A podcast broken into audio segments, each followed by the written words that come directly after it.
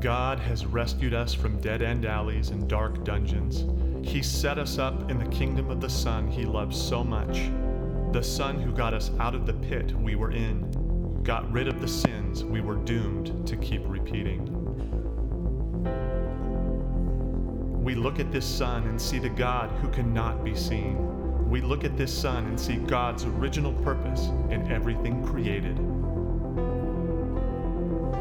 Look up and be alert to what is going on around Christ. That's where the action is. See things from His perspective. You received Christ Jesus, the Master. Now live Him. You're deeply rooted in Him. All right, Trinity Church, how you doing today? Yeah, can we thank Justin and the team? What a great job you've done. They'll be coming out later on to help finish our service today. But just like Bill said, just a great job that they've done to this whole weekend to uh, just enhance, really give great insight, passion to our worship ministries. And we're really grateful to get to partner with them. My name is Todd Arnett, I'm the lead pastor here at Trinity. I'm really excited to get to be with you today because we're going to kind of turn a corner in this book we're in. If you're new with us today, you're joining us for week six in a series called Rooted. We're walking our way through the book of Colossians. If you have a Bible today, it's in the back of your Bible, a book named Colossians. If you want to find your way there to chapter three, if you look inside your Trinity this week, you have some notes that look like these. If you want to get those out, have those ready to go. They'll just help you track with us as we kind of walk through uh, the passage today and, and see what we're looking at. And what I want to do as we start today, if you were here last weekend with us, we, we really hit a part in Colossians that was really now finally Paul is giving the issue. Like he's been kind of hinting at it. He's been laying out this amazing theology of the supremacy and the centrality of Jesus. And then he finally gets to it. This is my concern for you. I remember that great phrase you are letting unqualified judges disqualify you from the prize that is in Jesus. And he just gave some great examples of it. It was the heartbeat of the issue. And I was thinking about it this week on Thursday. We have a, a staff devotional time. I don't lead it every week, but I did this week. And it was interesting. Uh, in my Bible, I have a good old 1984, I think was the translation. This is the Bible my then girlfriend, now wife, Joanna, gave me when I was a sophomore in high school. And I was getting this out and I was looking at it for our devotional time. And, and if you look at your Bible, you'll note that there are um, kind of like chapter, maybe not even chapters, but like passage titles. Those are put there by editors, that, that bold kind of thing to break up a, a, different part of a chapter or the beginning of a chapter. That's not from the original manuscripts. It's something editors have put in, and that's fine. But I was reading, I was thinking of our devotional time on Thursday and looking at it. The, the, the heading that was just before what we looked at last Sunday said freedom from human regulations through life with Christ. And that's what last week was. Was a whole idea about it is not Jesus plus anything that makes us right with God. And that was great. And we rallied around that. We saw great truth in that. And then I looked at the heading of the passage today rules for holy living. like, oh, well, regulations and rules sound very similar. Like, what's the difference? And what we're going to see today is two things. Number one, uh, we're going to see, and I don't really even like this heading, I don't think rules is the accurate word, but more importantly, there's a key word in last week's little editorial note, and that was the word human freedom from human regulation. That's what we have been talking about, what Paul's leading to. On the one hand, we're saying that it is never Jesus plus a, a list, a checklist that's going to somehow make you right with God. It's Jesus only. What he did at the cross, what he did at the empty tomb, afforded you and I to be right with God where we never could have otherwise.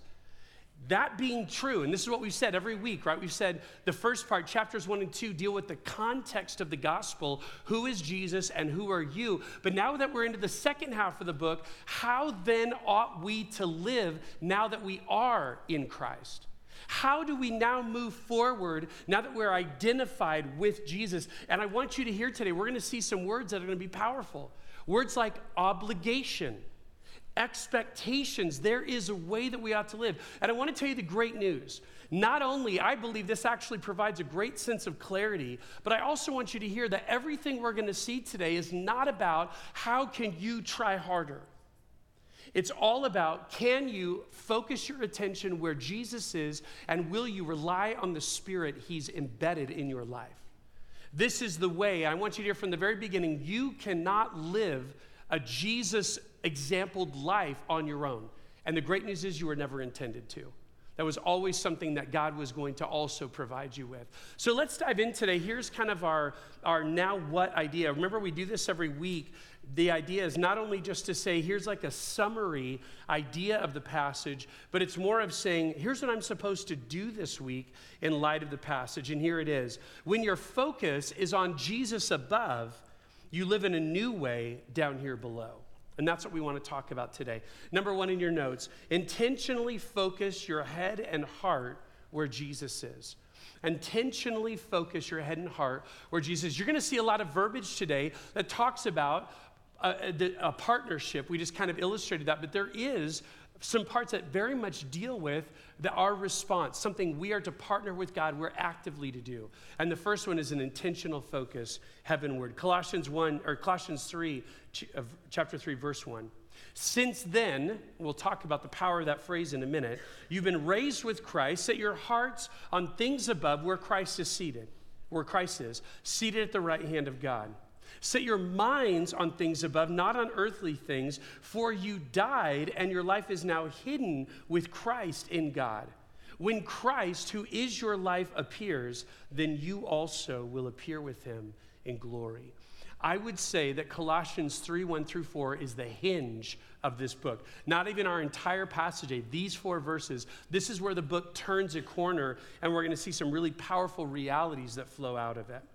Like we said, these first two chapters were really a focus on the centrality of Jesus, the supremacy of Jesus in our salvation. And the, the problem was, is there were influencers in the Colossian church who were threatening to cause other people to start gravitating to lists to start thinking of other things with Jesus and that really were important. And Paul says vehemently, no, it's Jesus and Jesus alone. Remember, we were even talking about um, that, that idea, this basic message of the gospel is that anytime we add another thing, we're actually bringing down the centrality and the supremacy of Jesus. And that's why it's so important that we see he was a one of a kind Savior who provided a one of a kind salvation. So here's what I want you to see clearly today it's not a Jesus plus anything to become acceptable to God, but watch this. But once you've responded, once you've received the accomplished work, remember last week we entitled the mission, Mission Accomplished.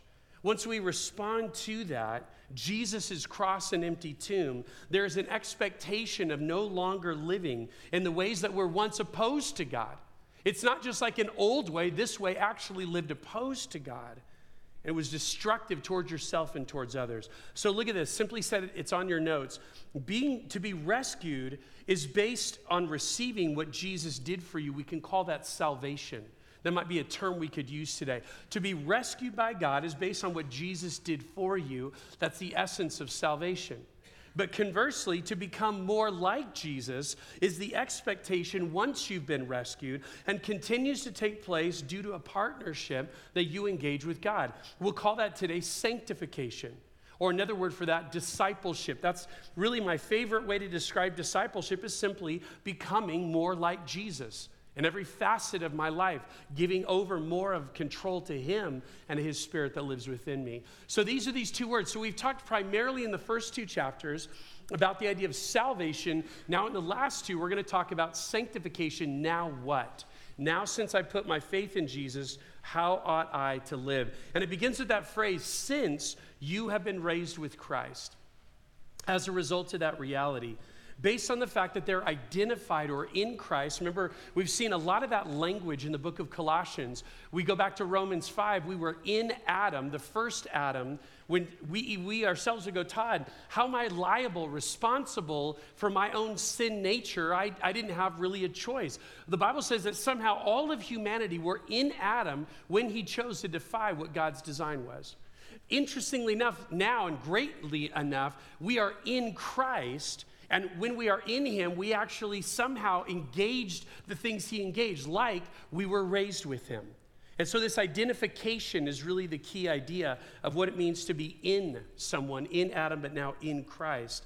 And the reality is this we've used this phrase all throughout this series, which I love, is the idea that when God sees you, once you have placed your faith in Jesus' accomplished work, when God sees you, he sees his son.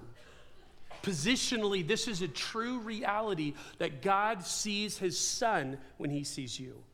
And we want to be, and we'll see this word today, clothed in him because we want God to so much more see Jesus than us. So when we see this, what we're going to see today, Paul he uses an interesting word for Jesus in these first four verses. He actually uses Jesus' title. The word Christ is the Greek equivalent of the word Messiah. It's the idea of God's unique or anointed or sent one. So, four times in four verses, the word Christ emerges. And he's driving home the point that all that was promised, all that was said in this former covenant to look forward to the new, Jesus did it. He is indeed the Christ. Then we have the first of two present active imperative verbs. And for us non English majors in the room, we don't care. You know, we're like, uh, what, what is the point? We have talked a lot, though, in the book of Colossians of two things. Number one, the importance of imperative verbs. Remember, an imperative verb is a command or a directive. Do this. We really want to pay attention to the imperative verbs in Scripture. But secondly, the case of the imperative verb is also important because in this case, if it's a present active imperative, it means keep on doing it continuously. And so here's that phrase keep setting your hearts. It's important for us to understand that in becoming more like Jesus, that decision was not a once for all decision, meaning to keep setting my heart was not something I said last Tuesday and I'm good for the rest of my life. The Bible understands, the writer here, Paul understands, that is a day by day, moment by moment decision to keep my heart, to keep seeking, to keep pursuing the things that relate to where Jesus is. If you're wondering what those things are, Paul describes them. They're everything that's consistent with Jesus and everything consistent with where he is. The victorious one who has sat down because of a mission that's complete.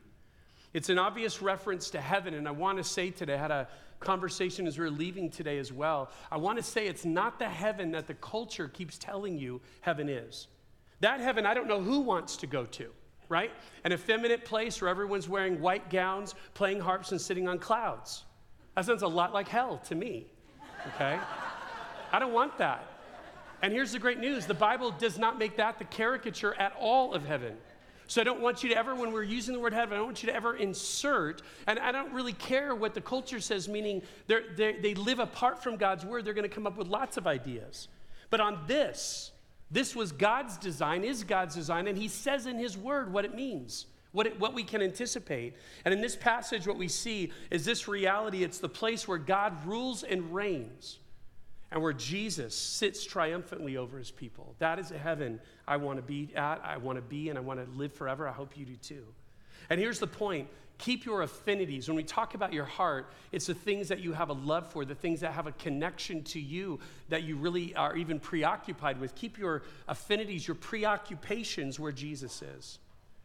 And as his follower, he's promised to join you to himself for all eternity. Paul uses a complementary word. It's actually the verbal form of the Greek word for the word mind. So you could say it this way set your mind, or even keep on minding. Keep on minding, keeping your mind centered or focused on things above. And watch this, not on earthly things. The first time he didn't use a, a, a, a phrase of contrast, he said, Keep your heart on things above where Jesus is. But the second, he kind of reiterates it keep your, your mind, keep minding things above, not on earthly things. It's been fascinating in the same time that we've been meeting. Like I said, our staff team meets on Thursday mornings for a short devotional time. And, and even from the other people who've been presenting, we've had this really interesting thread, really not at all organized. It just keeps happening, where we keep talking about the reality, the hope of heaven. And this book, this, these th- four verses for sure, really help us realize we are called to raise our gaze. We are constantly looking down at our feet, constantly overwhelmed with the issues that we face in everyday life, with the challenges, with the sin, whatever it may be, with, the distractions, the shiny things. These are constantly getting our attention when the Bible's going to keep saying very explicitly here raise your mind Raise your heart, put them where Jesus is, where he sits triumphantly, not settled and focused here. And why is that? Why are we called to do that? Here's the phrase because you died. Remember, as we talked about that, this identification with Jesus, it's another part of that reality. What happened? Jesus died at the cross and he was raised from the dead supernaturally three days later. Because you're in Christ, you participated somehow with him in those things. And here's what he's saying in this particular area because you died, these things no longer have power over you. I don't know if you think about this very much, and, and just listen to all that I say before, I, before you draw a conclusion. But there are some actually some pretty good perks to dying. I don't think about it all the time, but there really are. And, and maybe you're like, Todd, this is really getting weird. Well, here, here's what I'm saying. When you die, there are things that no longer have a hold on you, like taxes. you don't keep paying taxes when you're dead. Now, they always talked about two things you can rely on death and tax. Well, you don't have to worry about taxes once you die. That's done. Maybe it's things like about the infirmities, your, your body. There are some struggles about this not working like you wished it would. That's not going to continue to be a struggle when you die. One thing you don't have to worry about when you die is constant road construction all over Yucaipa and Redlands. it's over. Right, no problems. They're no longer. Let them, let them keep doing that till whenever time, but I don't have to worry about it. But watch this. One other thing that's explicit in this passage today, another thing that is amazing that death, in this case, we've talked about maybe physical death, but watch this. When I have died with Christ, I'm also now dead to sin. Sin does not have a hold on me like it used to. And that, that is a great perk, that is a great reality. And this idea is your death to this world and its hold on you, that is going to be a central theme all throughout the rest of the book of Colossians. So that's why I said these four verses are huge in understanding how then am I to live? Once I've responded to Jesus, now what? This is huge. I have died to the hold that sin has had on me. I should now, I can now live in a different manner than how I lived before Jesus because I'm dead to that old way of living and its hold on my head and my heart. Now, Paul's going to help them with some already not yet kind of stuff.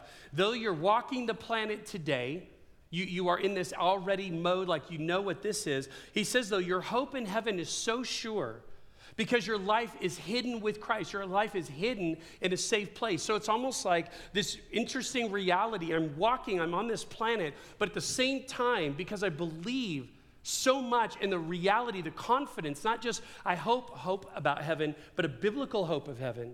That my life is hidden. It's, it's actually there waiting for me. And it's going to be revealed. It's going to be, things are going to change. But here's the point. In that time, there is a space. There is a space between when I first responded to Jesus and the reality of what it means between now and when he takes me home.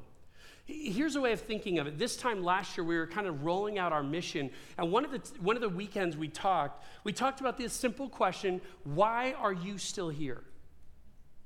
If God is after your best, simple question, how is your best on, meaning best for you on this planet and not with Him in heaven?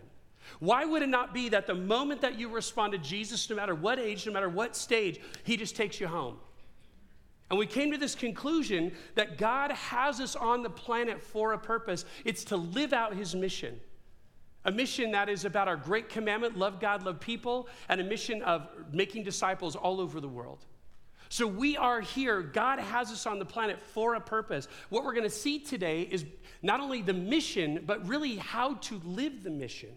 There is actually a way to live we call it rooted in reaching, living a life rooted in Jesus, reaching our worlds. But we're going to see today there is a way to live a rooted and reaching life. A way to live in such a way that sin no longer has a hold on me. Look in your notes. It's really a way to understand the second half of Colossians. Now that you've received the gospel, this is how you live between between being included in God's family and arriving safely at home. Love the song that we taught today about this idea I am who you say I am, and had so much to talk about at the beginning about being a child of God. I've been adopted into that family. This is what we're talking about today. What does the new family dynamic look like? Now that I've been brought into the family of God, what does living in that family look like? I love this next phrase when Christ, who is your life. Let me just ask you, how could that not help you through the day? Just repeating that, letting that just kind of seep over your mind and your heart. Jesus is life. Making it very personal. Jesus is my life. That reality, though positionally true, sometimes we really struggle to see practically in our everyday worlds what does that actually mean? What does it look like? I wonder if just even letting the phrase just kind of um, absorb, just kind of be over me is something that really helps. And the point here is connected to what we've just read. When Jesus appears, when he's revealed, you also will appear with him in glory. The Greek word here for appear is the opposite of the word hidden. So, really, what Paul's doing, he's taking words that typically in our culture, we have all these opposite words. He's just using opposites. Your life is now hidden, it's kept safe with Jesus, but Jesus is going to appear, and when he does, you'll be with him. You'll be with him in that glorious moment. You'll be with him and ultimately united with him as he takes you home. There's so much more about these four verses. They make a message in themselves, but I need to move on today. But to suffice it to say, this is, an, this is a call, a directive to keep on focusing your attention, focusing your head, focusing your heart on things above where our citizenship really is, not being confused here below. Number two in your notes, you are to take an active role in renouncing your old nature. You're to take an active role in renouncing your old nature. The reason I use the word renounce, listen to its definition. It's powerful. It means to refuse to recognize or to abide by any longer. To, affu- to refuse to abide by any longer. I no longer am going to allow this old nature to have control over me like it did. There's a role you play. Colossians 3, verse 5. Put to death, therefore, whatever belongs to your earthly nature sexual immorality, impurity, lust, evil desires, and greed, which is idolatry. Because of these, the wrath of God is coming. You used to walk in these ways in the life you once lived, but now you must also rid yourselves of all such things as these anger, rage, malice, slander, and filthy language from your lips. So we begun today, we started with this idea of a call of a, it was not just simply a positional idea, but something you're to keep on doing, keep on being focused, keep on pursuing the things above. Why? Because you're dead to the things below. They no longer have that hold on you. And that's this present, that we're going to see these present active imperatives that we're to keep on doing this. These action points of the practical implications. That's what the next part of Colossians 3 is. Here's some great reality. It's kind of theoretical and vague. Now let me get specific. It means these particular things no longer have a hold of you. The first imperative verb I think is really, really important to understand put to death. That word on, in, in a commentary range of different ideas, people are all over the map. One extreme is basically what very much what you might think, it makes sense. Uh, even words that are things like literally murder the flesh, slay utterly. What a powerful phrase, slay utterly. Um, mortify, that's a great word. this idea that you're to take an active role in just putting to death this thing that had a hold on you. Now, here's my concern. Remember, we're not just reading Colossians 3 5 out of the blue, it's in a context. We're reading it through a book. And one of the concerns I have is that there needs to be consistency throughout the book in what Paul is after. And remember, a couple of weeks ago, Paul said it wasn't going to be through an ascetic, I love this word, unsparing severity, that the flesh was going to be controlled. This was not how it's going to happen, just inflicting pain and trying harder to somehow push this thing down and, to, as it were, kill the old man. Remember, we even la- looked last week at those who were taking these rules oriented approach. We saw a powerful phrase they lack any value in resta- restraining sensual indulgence. All of the things we just talked about in the first part of that list, all are related to sensual indulgence. So I'm not sure that put to death has that idea, that implication of how you can get out the sword and just slay it. However, to the other extreme in commentary land was this idea of consider. Consider the flesh, consider the old you dead and no longer having power. And I looked at that and I thought, well, you know what? The next verb, though, is to rid yourself or to put off of. That seems like a very obvious action. It's not just thinking about something or like having a perspective of something. That's a, an active idea. So it's like, God, wh- where are we at? And I think it's actually somewhere in the middle. This word, put to death, is used three times in the New Testament. The other two times it's used, it has the idea of actually someone, and, and you've heard this phrase before, they're so old, they're good as dead. We say it, right? They're so old, they're good as dead. And that's actually the other two times that this word is used. That's what it's used for. One's about Abraham and the fact that he couldn't have, you know, why would anyone expect he'd become a dad at 100? He was as good as dead. It's a, from Hebrews 12. So it's that idea. So if, if that's the other two times that this word is used, maybe that's more to the idea of how it's also used in this third case. And listen to this definition to deprive the power of or to destroy the strength of. Put to death, therefore, destroy the strength of this thing that has had control over your life. Watch this. By transformed heart and mind, new affections that are now placed in heaven, and no longer the affections we might have had, many of us, most of us, all of us had. Things like these are all so sexual in nature, every one of them. And not just sexual. Remember, we want to keep talking about sex is not wicked. Sex is actually rightly, rightly lived out as God's design. It's all the, the misinformation, it's all the lack of design. Those are the things that Paul is identifying. And he mentions greed, and he says, Greed, let's call it what it is it's idolatry. It's not just simply that you want more, you're displacing Jesus to put that there. These things, they controlled me and they were rendered powerless because I have a heart and a mind set on what is above. I'm dead to what had a hold on me, consistent with the fact that I died in Christ the sinful nature has now been deprived of the power it had. Now, you might be saying, Todd, you know, I don't know. I, that, those words seem pretty strong to me. Put to death, that's what it means. Okay, well, let me just say this. I'm not saying the Bible doesn't say that other places. I just don't think Colossians 3 says that. Let me show you a really powerful way that we see that played out in Romans 8. Romans 8, actually, you'll see this. I think the whole chapter, the first 14 verses, are actually a parallel to everything we've read in Colossians. So I'm going to take a little time today, not with a lot of explanation, but I just want you to listen to Romans 8, beginning of verse 1. You can see it on the screen. Therefore, there is now no condemnation for those who are in Christ Jesus. As we're reading, think of what you've heard and what we looked at in Colossians 1 and 2. Because why? Because through Christ Jesus, the law of the Spirit who gives life has set you free from the law of sin and death. That law of sin and death was a law that God gave Moses.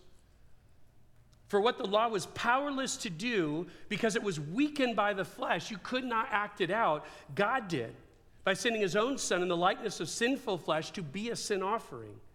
And so, God, He condemned sin in the flesh in order that the righteous requirement of the law might be fully met in us. Why? Not because we tried harder, but because of who Jesus is, what He did, and we're identified with Him. That's basically Colossians 1 and 2, which is right now you're saying, Todd, why didn't we just study Romans 8? That would have been a lot quicker. Okay, here we are. But now, watch this next phrase. Now, watch the hinge, and now see Colossians 3 and 4. Those of us who do not live according to the flesh, but according to the Spirit. Those who live according to the flesh have their mind set on what the flesh desires, but those who live in accordance with the Spirit have their mind set on what the Spirit desires. Same idea, mind. Where's your mind set? The mind governed by the flesh is death, but the mind governed by the Spirit is life and peace. The mind governed by the flesh is hostile to God. It does not submit to God's law, nor can it do so. Those who are in the realm of the flesh cannot please God. You, however, are not in the realm of the flesh, but in the realm of the Spirit, if indeed the Spirit of God lives in you.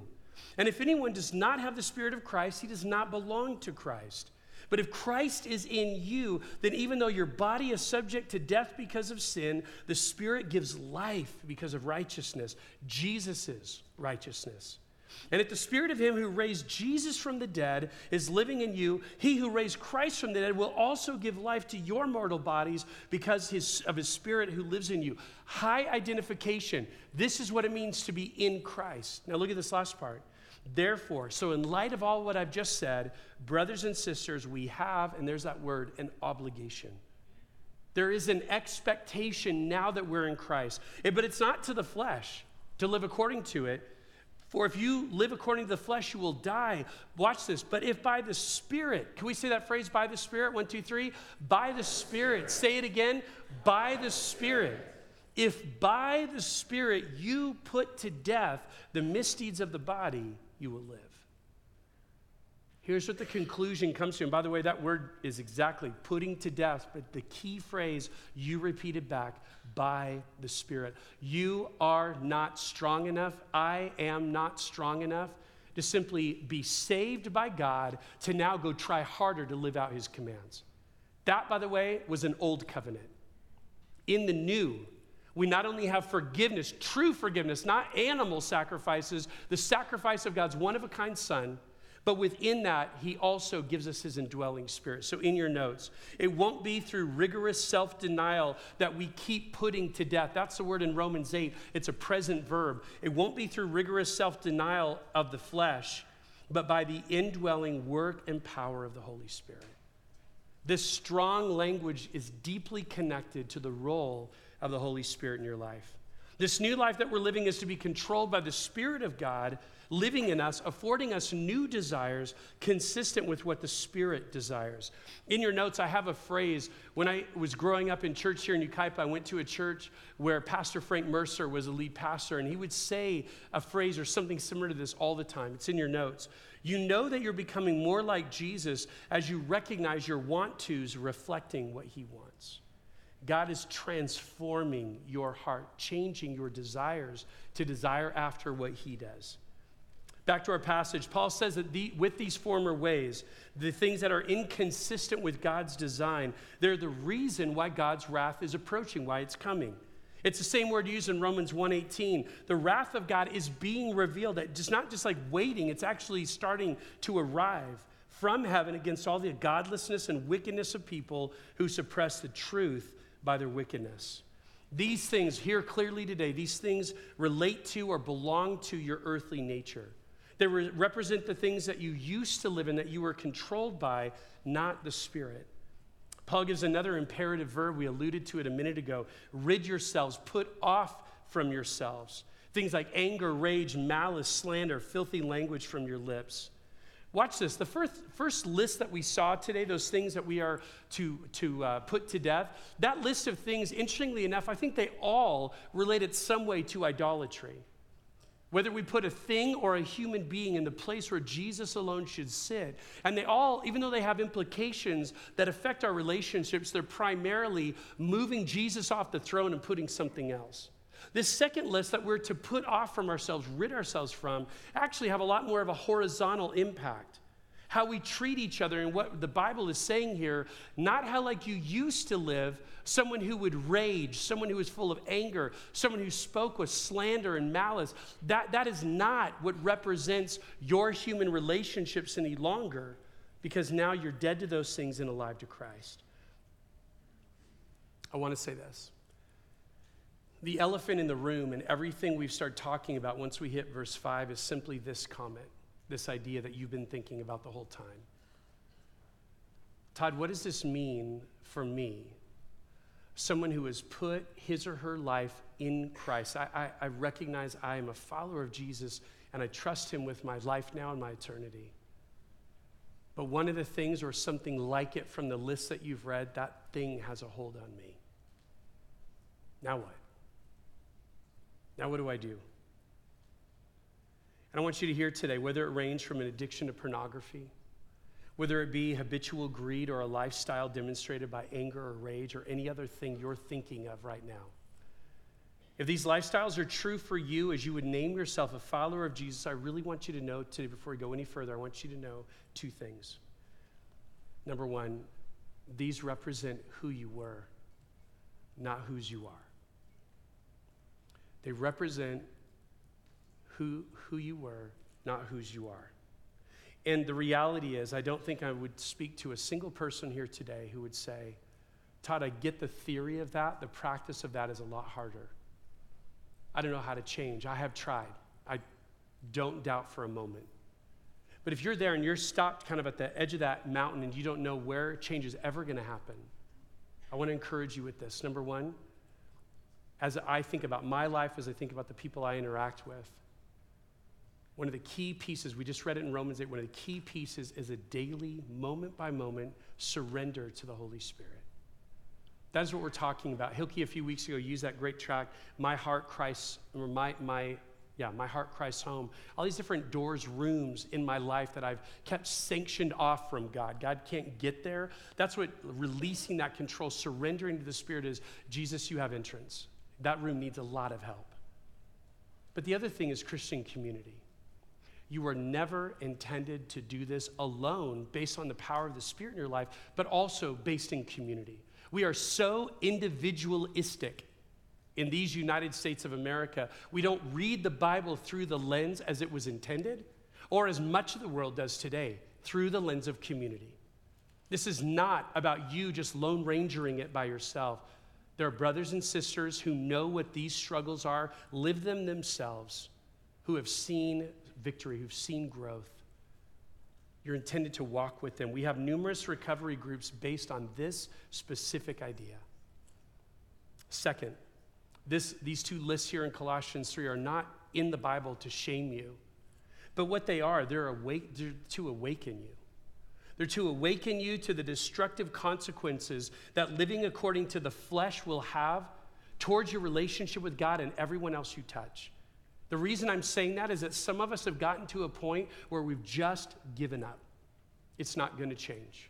It's not going to get better. I want you to hear me today. These pass- this passage is important because it's issuing a warning.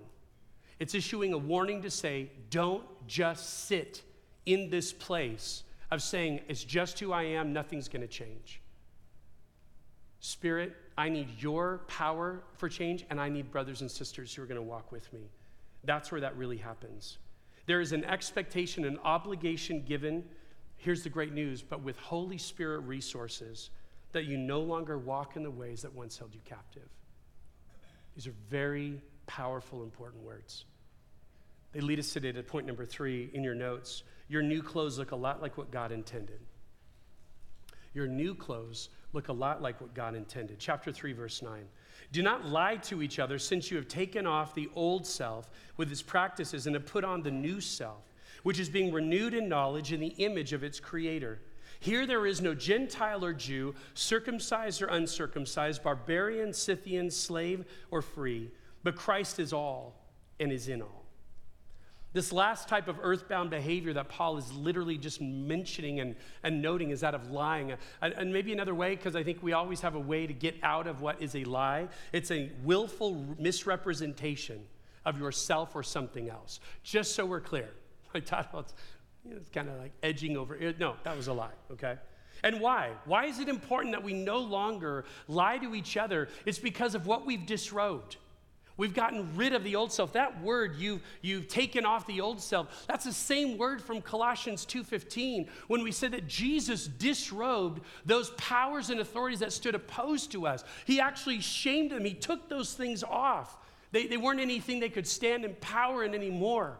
So the idea of taking off, but it doesn't just say taking off the old self and creating a vacuum. It says, but you putting on the new.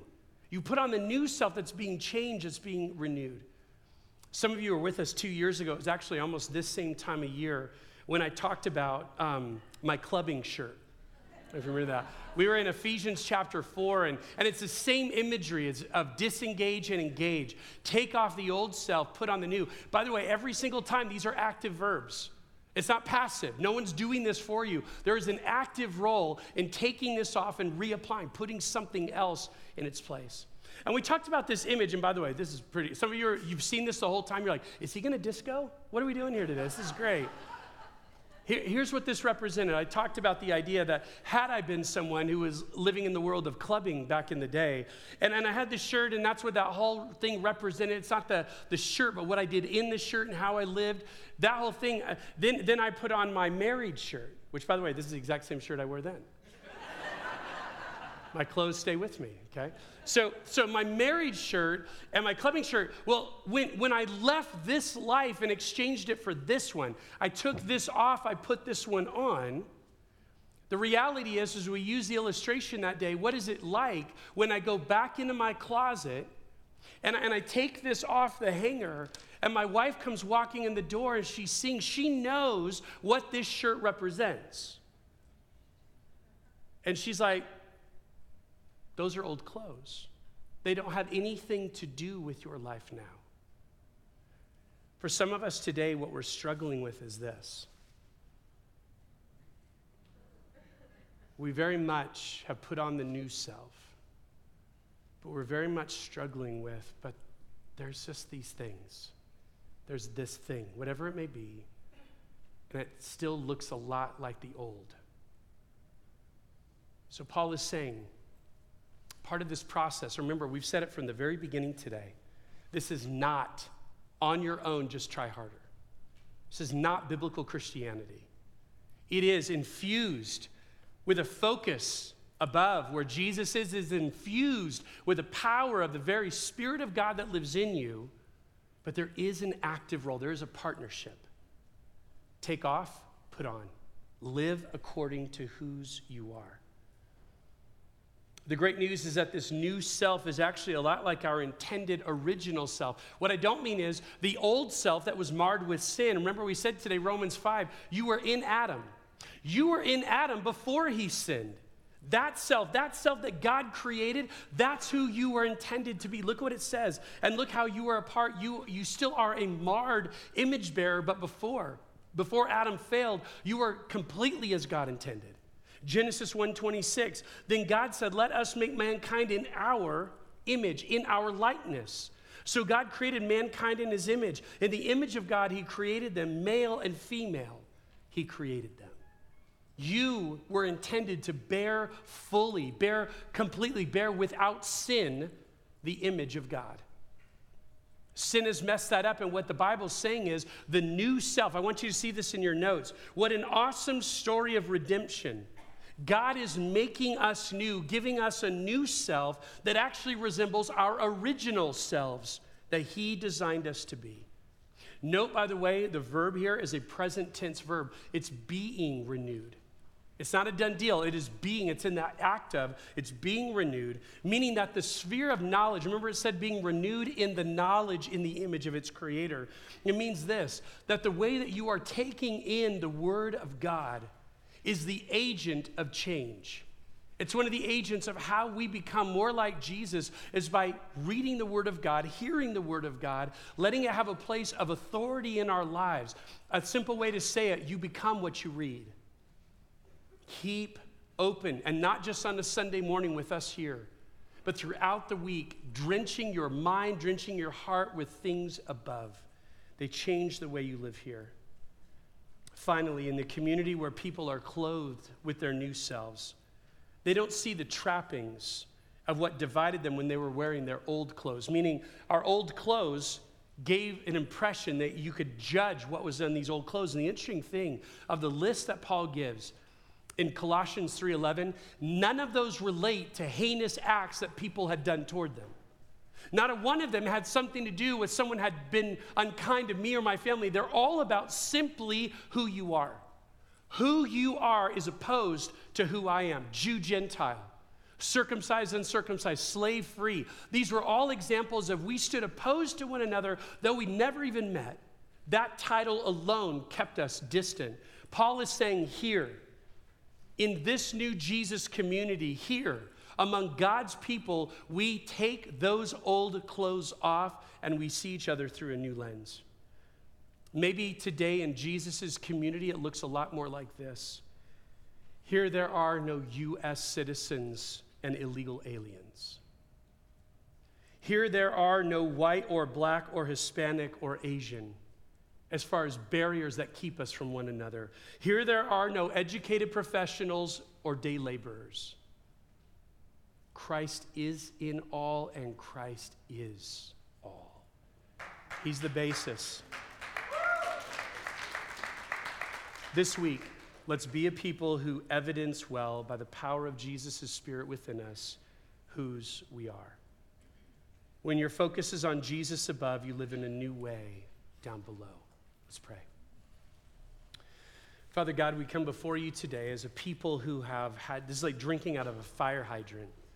This passage has so many ideas, so many things we're trying to assimilate, but the big picture we are so grateful for is that not only are you the author of our salvation, you are also the one who gives us every resource we need to live out sanctification. Thank you, God, that you didn't just save us and leave us to ourselves. You are with us every step of the way. Would we be a people who set our minds, our hearts, our affections on things above where you're seated? Would we be a people who recognize the absolute dire need we have for the Holy Spirit to change us, transform us from the inside out, so that we would be a people who are living out your mission between when we've been adopted and when we've been taken home? If you're here today and you would say, Todd, you know what? I've never, I've never really entered into this family. I've never really taken that step of recognizing how much I need Jesus and what he's done for me. And I have great news because right here, right now, you can do something about that. A is to admit, to admit that you're a sinner who needs a Savior. B is to believe, to believe that this Jesus we've talked about, he lived a sinless life, he died a sacrificial death, he was raised supernaturally on the third day. Believe he's the only Savior available. C is choose choose to say, Jesus, I put my trust in what you did for me 2,000 years ago. And moving forward, I simply, I want to, as we said today, put on the new self and live out of your power, your life. Father, we love you. Thank you so much for your word, the clarity, the mission it gives us. We pray in Jesus' great name. Amen.